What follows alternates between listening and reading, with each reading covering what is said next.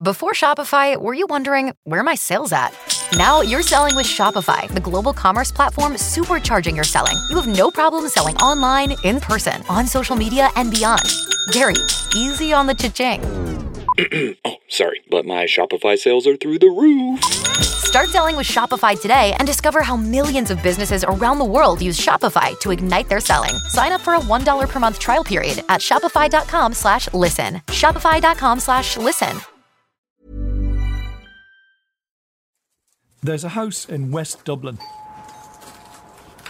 It's where the Shortall family live. Come in. In the garden of that house, Down below, there's a shed. That's where he has the tape recorder. And in that shed is a man called Enda. As I say, He's got all sorts of stuff in there model trains, family photos, old vinyl 45s, and some comfy seats. He could smoke his pipe down here in peace. That's Enda's son, David. And then the lads would come down on a Sunday night, the whole lot of us, and we'd all uh, Smoke pipes ha- and have have a a lad's beer. time, you know. David says his dad has a very special tape. David has been at me for quite some time about this, you know. It's a recording made over 55 years ago. We kind of gave in. It's in an old biscuit tin for safekeeping. There was a time everything that needed safekeeping found its way into an old biscuit tin. The, uh, USA assorted. What? This is the tape recorder down here, um, Philips four track. The recording is a bit like a time machine. Are we switched up? Right, we have to wait for the little light to come on here. We might miss something now, you know. It brings us back to October 1963. Valve lighting up, and off we go. Ladies and gentlemen, without any further ado, This is it. we take great pleasure, along with Mr. Bill Fuller, to present the number one country and western singer in the United States, Mr. Johnny Cash. Thank you very much. Johnny Cash.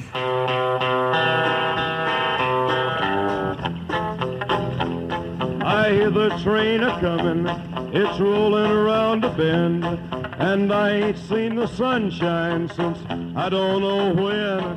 I'm stuck in Folsom Prison, and time keeps dragging on. Johnny Cash's first tour of Ireland, 10 gigs in 12 days, included this performance. It hasn't been heard in 55 years. When I was just a baby, my mama told me, son, always be a good boy, don't ever play with guns. But I shot a man in Reno just to watch him. He was 31 years old and he'd sold 11 million records. When I hear that whistle blowing, I hang my head and cry. Given what we've come to learn about Johnny Cash's life, this recording is a fascinating piece of musical archaeology. It gives us a glimpse into the life of the man in black. Johnny seems to be enjoying this time on the road, playing his songs and, as we now know, falling in love. Every song you hear in this documentary, every burst of applause, every crowd noise, it all comes from this tape. And while many of us are too young to have been there, some people were lucky enough to hear this performance first time round. Well, I've been a Cash fan since 1958. That's Billy Lee, a huge Johnny Cash fan. He, he was my musical hero at the time. We used to go out to Paddy Moody's record shop down in uh, Ormond Quay and, and uh, we'd buy all those great albums at the time. Cash, Fats Domino. This was the early 60s. Ireland was a very different place. You know, when you see these newsreels, everything's in black and white. Well, it wasn't black and white, really. You know, there was no colour. We were a very repressive society. Train was mine. I bet I'd move it on a little farther down the line. Far from Sean Lemass was Taoiseach. The Cuban Missile Crisis had just brought the world to the brink of disaster, and the Late Late Show was only one year old. And I'd let that lonesome whistle blow my blues away.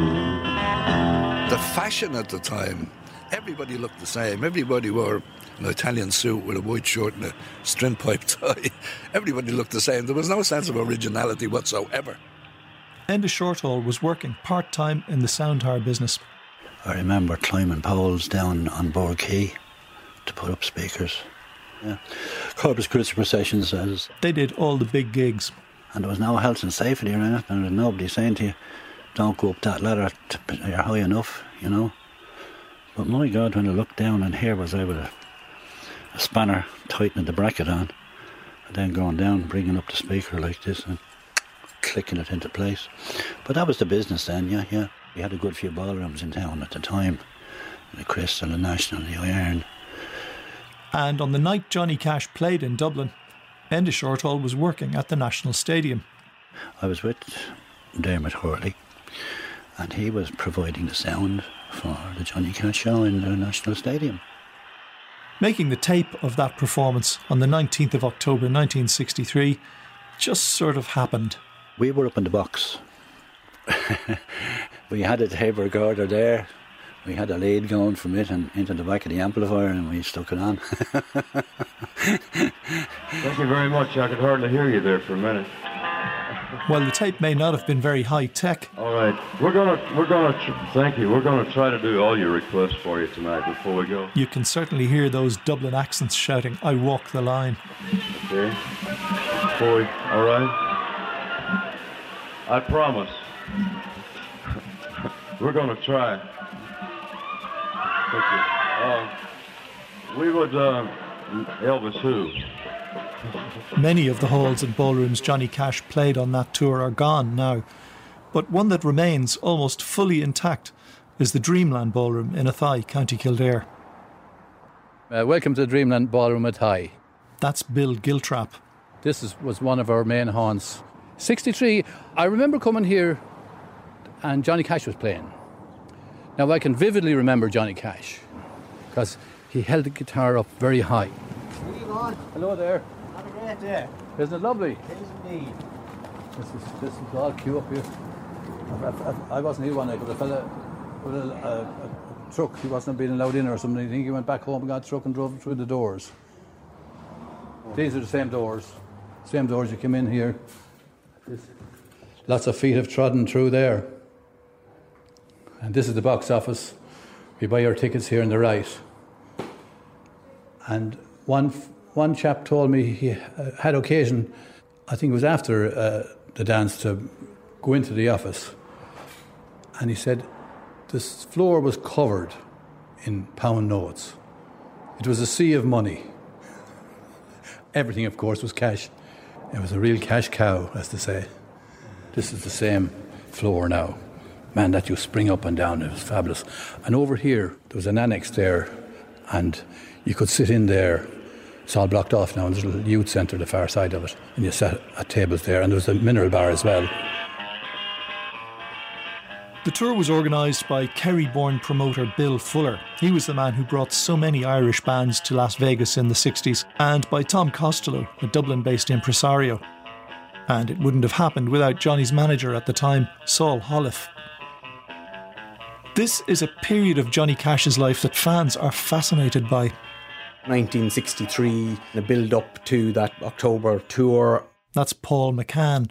He wasn't even born in 63, but he has a huge interest in the singer. Like it really was a fascinating period because all the things, the myths around Johnny Cash and his love life and his uh, addiction to drugs and Ring of Fire song he's kind of most known for. It was all kind of happening in and around that period. The lineup for the tour featured Johnny's constant companions, They were called the Tennessee Three. musicians who remained loyal through his darker days. I'd like you to make welcome Lead a fine guitar. guitar player, Luther Perkins. Johnny's guitar player for since he started. Drums, W.S. Holland, There was a rockabilly drummer, and he played on Carl Perkins' Blue Suede Shoes. bass guitar. the fellow here on the chewing gum, is probably the best bass player on stage right now. I'd like to make welcome Marshall Grant. and Johnny himself on rhythm. Dressed in black, as you would expect. Had a black leather jacket on. Now here's a story about the Rock Island Line. The Rock Island Line, she runs to New Orleans. Billy Lee saw Johnny Cash three times on the tour, The railroad said it don't. and on the very first night, he also got to meet his hero. We drove down to Drogheda. We had, I think we stopped for something to eat, and we eventually arrived at Kingscourt. The first show was at the Granada Ballroom in the country music stronghold of Kingscourt in County Cavan. Yeah, I think he was a little bit nervous, and it was his first show. And immediately when we arrived, we went straight into the dressing room. Now, the dressing room was very sparse, there wasn't a whole lot there. I got chatting to him for a good five or ten minutes. I shared a beer with him. That wasn't the end of Billy's encounters with Johnny on the tour. After Kingscourt, County Cavan, the tour would play ballrooms in Mallow, Mullingar, Salthill, Limerick, and even the seaside town of Rush in County Dublin, and the big show at the National Stadium in Dublin. Why ballrooms? Well, that's all you had if you wanted to play outside the big cities. Even in Dublin, you had to choose between a cinema and a boxing stadium. That Johnny Cash tour represented a huge wave of optimism that was in Ireland in '63. Colin Walsh is a music fan from Athy. It was a, a, big slice of the 20th century landing in an old market town. The town was doing well at the time. It had a number of factories. Oddly enough, we were particularly proud of the asbestos factory. That wave of optimism that had come in 63 had come on the back of the election of John F. Kennedy, very much identified as a, an Irish Catholic. And it gave a kind of a new wave of international nationalism, if that makes sense, so that we were, were identifying with Irish America. 1963 was already turning out to be a good year for Ireland, with another visit from America a few months before, in June. I'm uh, glad to be here. It took 115 years to make this trip and 6,000 miles. Playing support to Johnny was one of Ireland's up and coming acts of the time, a certain Eileen Reid and the Cadets. The first one was the hangar. That was down in the Seapoint, Galway, and uh, we were on there with Johnny. You don't realise how great it was until you only look back and you say, we were actually on with someone who was that famous, you know, world famous. You know, this was a big thing, and especially travelling around with him, and he's, he was fantastic. Um, we, we loved country music, loved it. Tom Costello was their manager, was involved there because he was telling the ballrooms and where to go and that. We would have gone on and done the first, wait till all the people come in, you know, that, that sort of way. But that was great for us because all of a sudden people were hearing us that never heard us before, you know, "Oh, this is a new band or something. One of the main reasons Johnny Cash came on tour was the success of a song about Ireland many people didn't even know he wrote. When Johnny came over in 63, he came over on the strength of 40 Shades of Green, which was a huge hit here. A lot of people wondering how does a how does a, a country boy from uh, the southern United States write a song called Forty Shades of Green? And I want to tell you, I did write the song, and, and the way you do it is you steal it. And no, actually, I was in Ireland three years ago for about ten days, and uh, I came over, and nobody, you know, so nobody would know me as usual. And uh, we rented a car and drove across the country and uh, fell in love with it. And I'm not going to tell you my grandmother was Irish, although she was. but uh,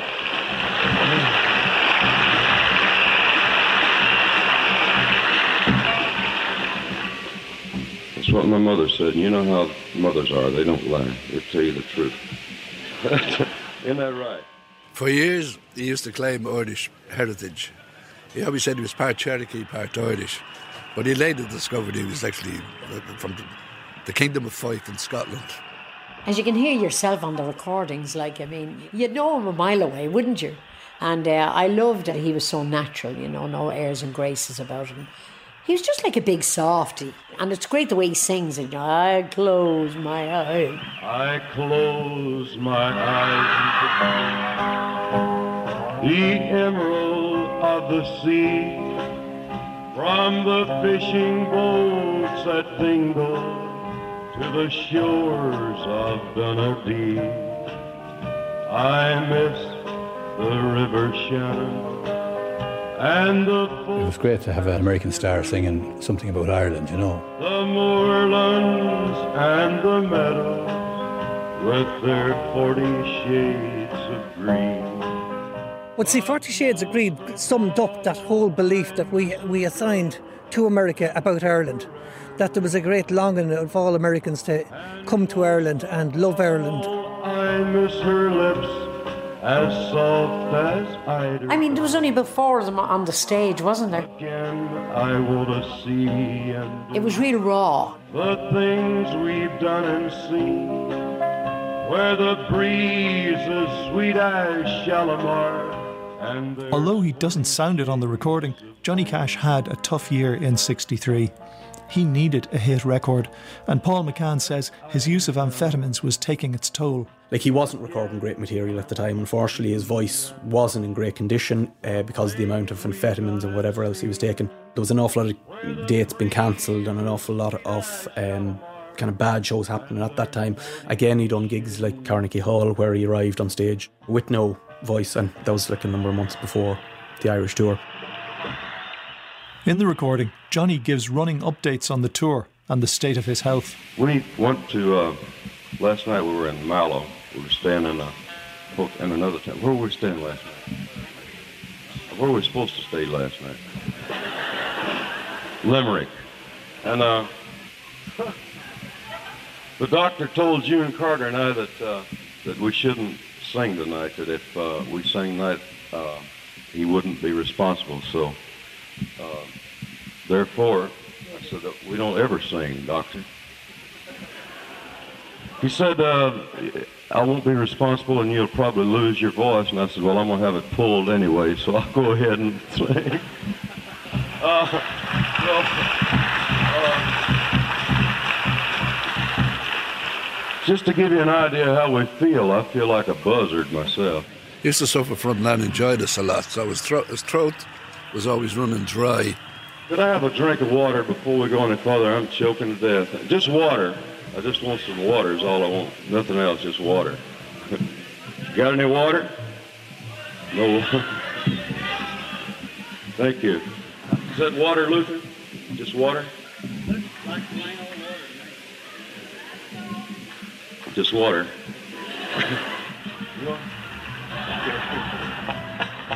There's a story in our town of the prettiest girl around. Golden hair and eyes of blue, how those eyes could flash at you. Boys hung round her by the score, but she loved the boy next door who worked at the candy store. Would marry her next spring, saved his money, bought a ring. Then one day a movie scout came to town to take her out. Hollywood cut off The tour would represent a big change in Johnny Cash's life, but as it wore on, Eileen Reid says his health was suffering, but not his appetite. That was the night in God. We all got up the next day. You know, we wouldn't get up until about 11 o'clock. And Johnny came down. He was the worst of the way because he was dying with the flu. Really dying. And I'm not surprised because when you opened their bedrooms, I remember when we went up to June Carter's, when she opened the door, it was like opening an oven. I'm not, it just sort of took you back. They were, they thought it was very cold here, you know. He said, uh, Could I have, um, uh, she thought he was going to have sausage. He wanted a steak, big, big steak, and potatoes and everything like that. And the little one said, I'm sorry, we don't. You'd have to wait for the, the lunch. You know, we don't do that, and, and it's not ready. And he said, "No, I want it now. You know, I that's what I want now." So they had, she had to go off, and they had to do it for him. You know. We'd like to get Marshall to sing a song a little later on in the show.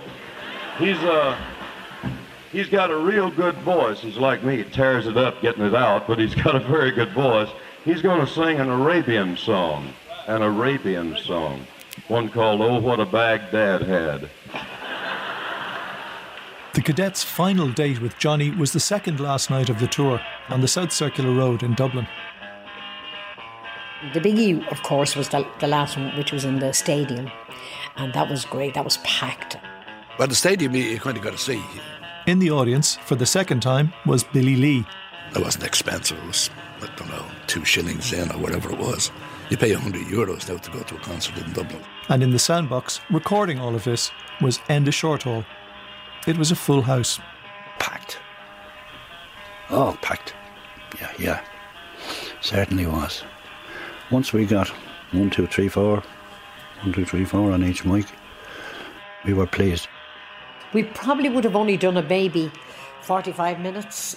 We would have done anything from the charts. It could have been the Beatles, Stones. I would have been doing um, Kitty Wells, um, Patsy Cline, I don't remember him just coming from because we were kind of just saying, oh, look, let's. Is that okay? Is this okay? The next thing, he was there. Country and Western singer in the United States, Mr. Johnny Cash. Oh, here we go. And this is from the stadium. Quality's probably good. Now I taught the weep willow how to cry. And I showed the clouds how to cover up a clear blue sky. And the tears I cried for that woman are gonna flood you, big river. And I'm gonna sit right here until I die. It was in the round. The stage was in the centre. The boxing ring. There was no ropes or anything there. He had his back to a lot of the people. And for a third of the show, you only saw his back. You had to keep turning around. Well, I met her accidentally in St. Paul, Minnesota. And it tore me up every time I heard her drawl, southern drawl. Then I heard my dream went back downstream to Borton and Davenport. And I followed you, Big River, when you called. On the recording, Johnny Cash and the Tennessee Three perform a string of great songs before Johnny introduces his special guest. And he said he was taking a break. I want to take a break right now and introduce you to the oh, the sweetest little thing we know this side of Tennessee. She's a member of the Carter family, and she is a comedian on the Grand Ole Opry in Nashville, Tennessee. A great songwriter and singer. Let's make welcome Miss June Carter. June Carter would become central in Johnny's life, but in 63 they were both married. So these were the early and secretive days of their relationship. Now, June Carter was absolutely fabulous. Thank you. Thank you so very much. I'll be back in a minute. All right. Don't- Don't go too far. I, I won't be too long. Most people would say that the affair with June kind of started in May of '63, just following the kind of Carnegie Hall disastrous gig that he'd done. Um, again, we've seen it in Walk the Line, where you know we all know that he had this addiction to drugs, and in the fairy tale version, June um, made him better. I think it would have been common knowledge within the band and everybody on the road. I just wanted all of you folks to know how sincerely glad I am to be in Dublin. It's my first time here, and I'm kind of proud to get to meet some of my kin folks too. Cause What June Carter had was bags of personality. You know, she could belt it out and she didn't take. She was what they used to call in the States in the 50s a comedian. I am not the best singer that could have come from America, nor I ain't the best looking girl, and I don't pick anything too well, and well, I'm a good old girl though, so reckon maybe if it's all right, I'll try to sing you a little song, and we'll see what happens to it. Luther, would you give me a chord, please? Uh, would you? Um, I, I hate I have to put my back to you all, but it's the only thing I've got on this side when I'm facing this away. See? We'll just have to let it go. we'll try a little bit of this one and see what happens to it. Um, bet that scares the daylights out of Eileen over there. She was very quiet and she'd stay in the back. And so you didn't want to be going over it or anything. I wouldn't have said anything unless she came over to me and said, by the way, and where, well, your hair or something like that. I'm ashamed to sing after hearing her, but I'll do it anyway just for meanness, if nothing else. Now I'm gonna give you 30 days to get back home. I done talked to the gypsy woman on the telephone. Worldwide that'll be the very thing that'll suit you, baby. I said that you'll be back home in 30 days. 30 days, 30 days. Lord, I said that you'll be back home in 30 days. I'm gonna send out a worldwide hoodoo. June Carter was very funny. She used to come out on stage and she'd be playing her banjo or whatever. And she'd always slag the guys in the front row and accuse them of looking up her skirt. see pretty good from where you're sitting, can't you? Can, can't you see good enough? You might get down on your hands and knees and crawl this way a little bit. but she did it every time, you know, it was part of her. That's what she did. Sex maniac. As well as joking around during the set, and her routine was very much of its time, June Carter made sure to introduce the music of her famous family to the people of Ireland. I would like to do for you some songs that were written a long time ago by my family. They were known as the Carter family. And some of the songs, well, thank you. thank you very much. Bless your heart. thank you. Uh, I'm going to do just one more real short little tune, and then I would like to get old Golden Throat back out and see if maybe maybe he would sing one with me. He has some more things to do. Y- y'all are going to have to look at the backside for a while. Now there's a rabbit in the log and ain't got a dog. Oh, how we like it, oh, I know. Lord, give me a briar and I twitch it in his tail, and that's how I'll get him. Oh, I know, yes, I. After playing her set, June Carter stayed on stage with Johnny. Listening back, 55 years later, the chemistry between them seems obvious from the recording. June? I, I thought maybe that you and I might sing one together. All at the same time? At once. Both of us? Yeah, let's try Me that. and you? let's do that, okay? All right. Um, you sure look pretty tonight. Yeah, I know it. He was in good form that night. Did a great show. And, uh, and he was Johnny Cash, he was the man in black. That's what we went to see. Well, I've laid around and I played around this old town too long. Summer's almost gone, yes, winter's coming on. I've laid around and I played around this old town too long, and I feel like I've got to travel on.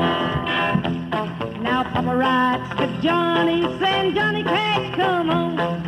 Johnny, get on home, yeah, Johnny, come on home. Papa writes to Johnny, saying Johnny, come on. Shortly before Johnny Cash got to Ireland in October 1963, Paul McCann says he had been on his last legs with his record company. There was nothing, nothing selling for Columbia, and it was coming up to his contract was due to be terminated in December '63. That was the end of his first contract with Columbia, and nothing was happening.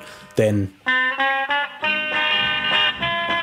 Ring of Fire happened in summer '63.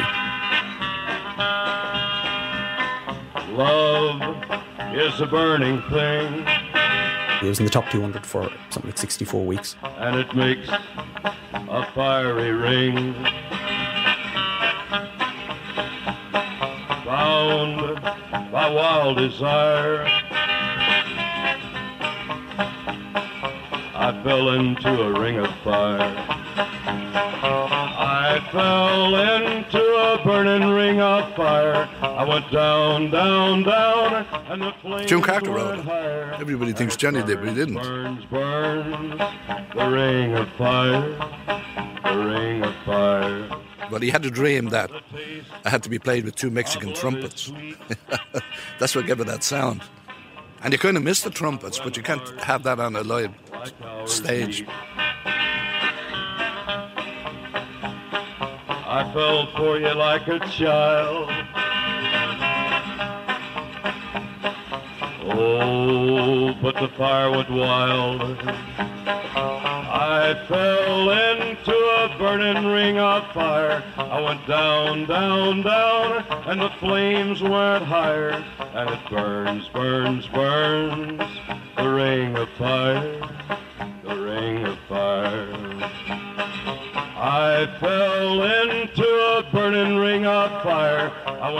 Everyone has different versions on this, and you know, June has written this song for Johnny, and it's said that June wrote this song about her love for Johnny because she's saying that you know it, it burned her, that it was a dangerous love, and Johnny heard the song and thought it was a good song and said, "I'm going to record." it." The ring of fire, the ring of fire, You know, that's that's again the, the story that everyone's been hearing for years. But then Vivian, Johnny's wife, uh, at the time, says in her autobiography that Johnny said to her that Johnny wrote the song and was going to give the writing credit to June because he said that she was uh, short of some money. It's possibly a woman scorned. Whoever wrote the song, it was a significant turning point for them. Enda Shortall's recording of Johnny Cash shows his humanity coming through in a few unguarded moments, and sometimes casual comments can shine an unexpected light on how attitudes have changed.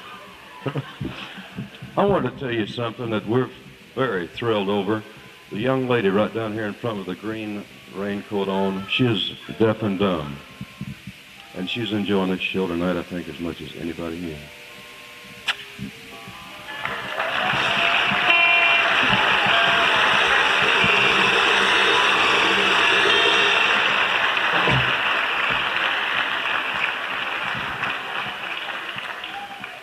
Oh, I love you. Johnny Cash also had to get used to the idea that in Dublin, people used to have to hurry away to catch the last bus. I'm that, uh, it's about time for the last bus, and we're not going to be on it. That's fine. But I'll tell you what, we wouldn't, uh, I understand if you have to catch the bus, it's all right. We wouldn't feel a bit insulted if you'd like to get up and go. I understand. Go if you have to. We hate to see you go, but go. Good. Nobody's going. They're not going. Okay. When the gig finally ended, outside the National Stadium, Billy Lee took his chances for one more chat. I I was very brazen. I said to my friend, I said, I know Johnny. I was talking to him the other night. I was 18 years old and had a hard neck. So anyway, Johnny comes out, and uh, again we got talking to him, and his manager was hanging around, trying to rush him. He's like, "Come on, Johnny, um, we have a show to do," which I later discovered was Rush. And this was 11 o'clock at night. I remember he gave me two records, two 45 singles. One was The Matador, uh, which at the time was a follow up to Ring of Fire, and another track, Blue Train, which was a Sun record. And he signed them to Billy, sincerely, Johnny Cash. The last night of the 63 tour was in Athy. Billy Lee and Bill Giltrap both saw Johnny and June that night. Uh, the reason I went to Athy was a friend of mine played with a group, a band called the Mounties, who dressed like Mounties, like the cadets dressed like cadets. And they were playing with Johnny and that next night. You would have people coming here from that follow the bands, I, I suppose. You could get people from Waterford, Dublin, regularly from Dublin, Naas, Kilkenny, Portlaoise, a, a large radius, maybe f- 50 miles. That wouldn't be unusual. Just up on the stage. Gosh. And that was the mineral bar up there, and you could sit up there and look down on the crowds. This would be packed. Colin Walsh was too young to see the show, but he can stand on the same stage 55 years later. But this is it. Right, right where we're standing now is where Johnny Cash stood in 1963, October 20th, Sunday night. Isn't it in good shape now for the years? Um, and this would have been the view that Johnny would have had.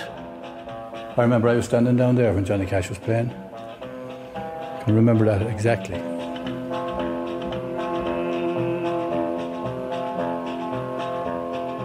I keep a close watch on this heart of mine. I keep my eyes wide open all the time. I keep the ends out for the tie that binds. Because you're mine, I walk the line. He also played these songs slightly faster than they were on record as well. So, like, his Walk the Line, I think, is about two and a half minutes long. So, it ended up being about a minute and 40 or so when they played it live. I find it very, very easy to be true. I find myself alone when he stays through. Yes, I'll admit that I'm a fool for you because you're mine. I walk the line. But he was a big giant, you know, he was a huge man, very tall, and always wore the black. Black, black, black. Everything was black. Shorts and everything, I think, were black, you know. As sure as night is dark and day is light, I keep you on my mind both day and night. And happiness I've known proves that it's right, because you're mine. I walk the line. Luther Perkins used to stand to the side of the stage, not move. He didn't throw his guitar into amplifiers, he just stood there and played guitar the way he should. You've got a way to keep me on your side. You give me cause for love that I can't hide. For you, I know I'd even try to turn the tide. because you're mine. I walk the line. Colin Walsh says the gig led to a story about one of Johnny's songs being associated with the town. A local impresario and band leader did tell the story when he was live, God rest him, that um, Johnny came to the town in two big Chevrolets and one broke down and the other's too big to go around it. So uh, the local band leader says, I'll walk you up. And they walk down by the barrow, which is a lovely local walk called the Line. And Johnny says, Why is it called the line? He says, Because when two people are going out together or they're courting, they walk the line. And Johnny says, You know, that'd make a lovely lyric for a song. And to this day, that family would maintain how they were robbed by Johnny Cash at a few pounds for the song I'll Walk the Line. Well, of course, the reality was that the, the record had been made six years previous. Eileen Reid and her husband Jimmy Day have a memento of their time on the tour. I have a photograph there of June Carter there, and um, that's the way she looked, and she was gorgeous, and she was so nice. And when it was Jimmy actually went away, said, "You go up and ask her for it again." So we had one, and so Jimmy's name is on it, and I'm glad for that. In any case, jeez, I can't even read it without the glasses. Jimmy, is he in there? Will you read this? Will you? What did she say on that? I can't. I haven't got my glasses with me. This is for Jimmy, she says. Enjoyed you so very much. Always continue to do well. June Carter. This man here has seen them all. This man here has been the The recording shows what the band and Saul Holliff, Johnny's manager, thought of Eileen Reid and the cadets. Their opinion would lead to a real opportunity for the Irish group a few weeks later. Everybody in our group who watched the cadets for this week think that Eileen Reid and the cadets are better than anything the Americans have ever produced. Johnny's manager, he loved the band. He loved it because he heard us going around and all like that. And he said, uh, I'd love to bring you to America because he said, I think you would be great in America. The endorsement from Johnny and the band helped get the cadets a tour to the US the following month. It was their chance to start breaking America. But in November of 63, history would overtake their opportunity. We were actually in uh, Las Vegas. We had only arrived the night before. When we got up the next morning, I went outside. It was a lovely day, and I was on a swing. There was a little swing outside at the hotel, and this woman was running up the, the street, and she was she really bawling, and roared, and crying. And uh, she, uh, she said, "Oh, they've shot him! They've shot him! Who? Uh, President Kennedy." oh, what? From Dallas, Texas, the flash, apparently official, President Kennedy died at 1 p.m. Central Standard Time, 2 o'clock Eastern Standard Time. We were listening on the radio, and it was just telling you everything that happened. We realised uh, just uh, everyone was down. You know, it, couldn't believe it. Like he was so liked and all, and it was a horrible thing to happen. You know, but uh, you were dying to get out of there. Really, you know, I cried to come home. Okay, let's sing one more, June. Sing. Johnny Cash would go on to sell another 80 million records, get sober, marry June Carter, and become a real legend of music. Now there's a dark and a troubled side of life. Yes, there's a bright and a sunny side too. And though we meet with the darkness and strife, the sunny side we also may view. We will keep on sunny side, always on sunny side. After 55 years hidden away in a biscuit tin, in a shed, in a garden in West Dublin, Enda Shortall's recording shines a light for us into a special time and how Johnny Cash's feelings for Ireland were there right from the start. And we will keep on the sunny side, always on the sunny side. Keep on the sunny side of life. Us every day. It will brighten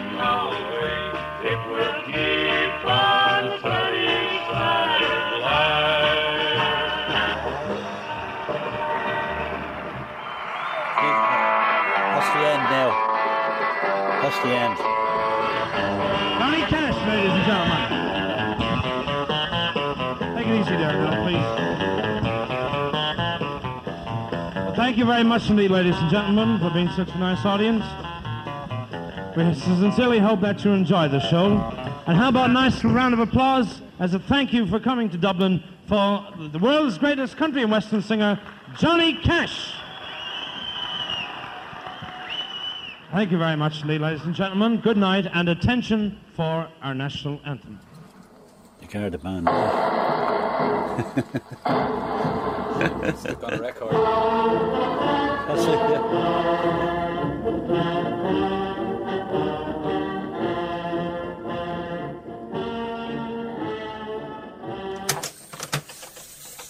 Goes on forever, says you.